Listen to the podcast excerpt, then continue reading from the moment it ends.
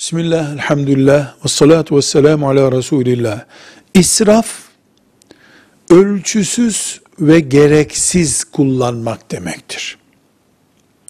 Mesela bir litre su ile abdest alınabiliyorsa, gerekli olan bir litredir. Ölçü bir litredir.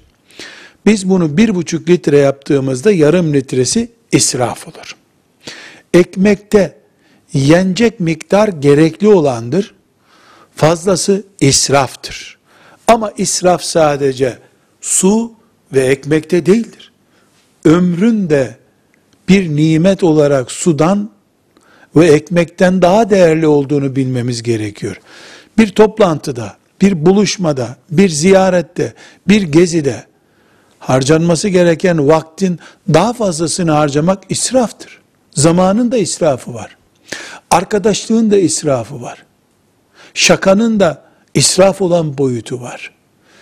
Ölçüsüz ve gereksiz yapılan işler parada da, ekmekte de, suda da, arkadaşlıkta da, insan ilişkilerde de israftır ve israf haramdır. Allah israf edenleri sevmez. Velhamdülillahi Rabbil Alemin.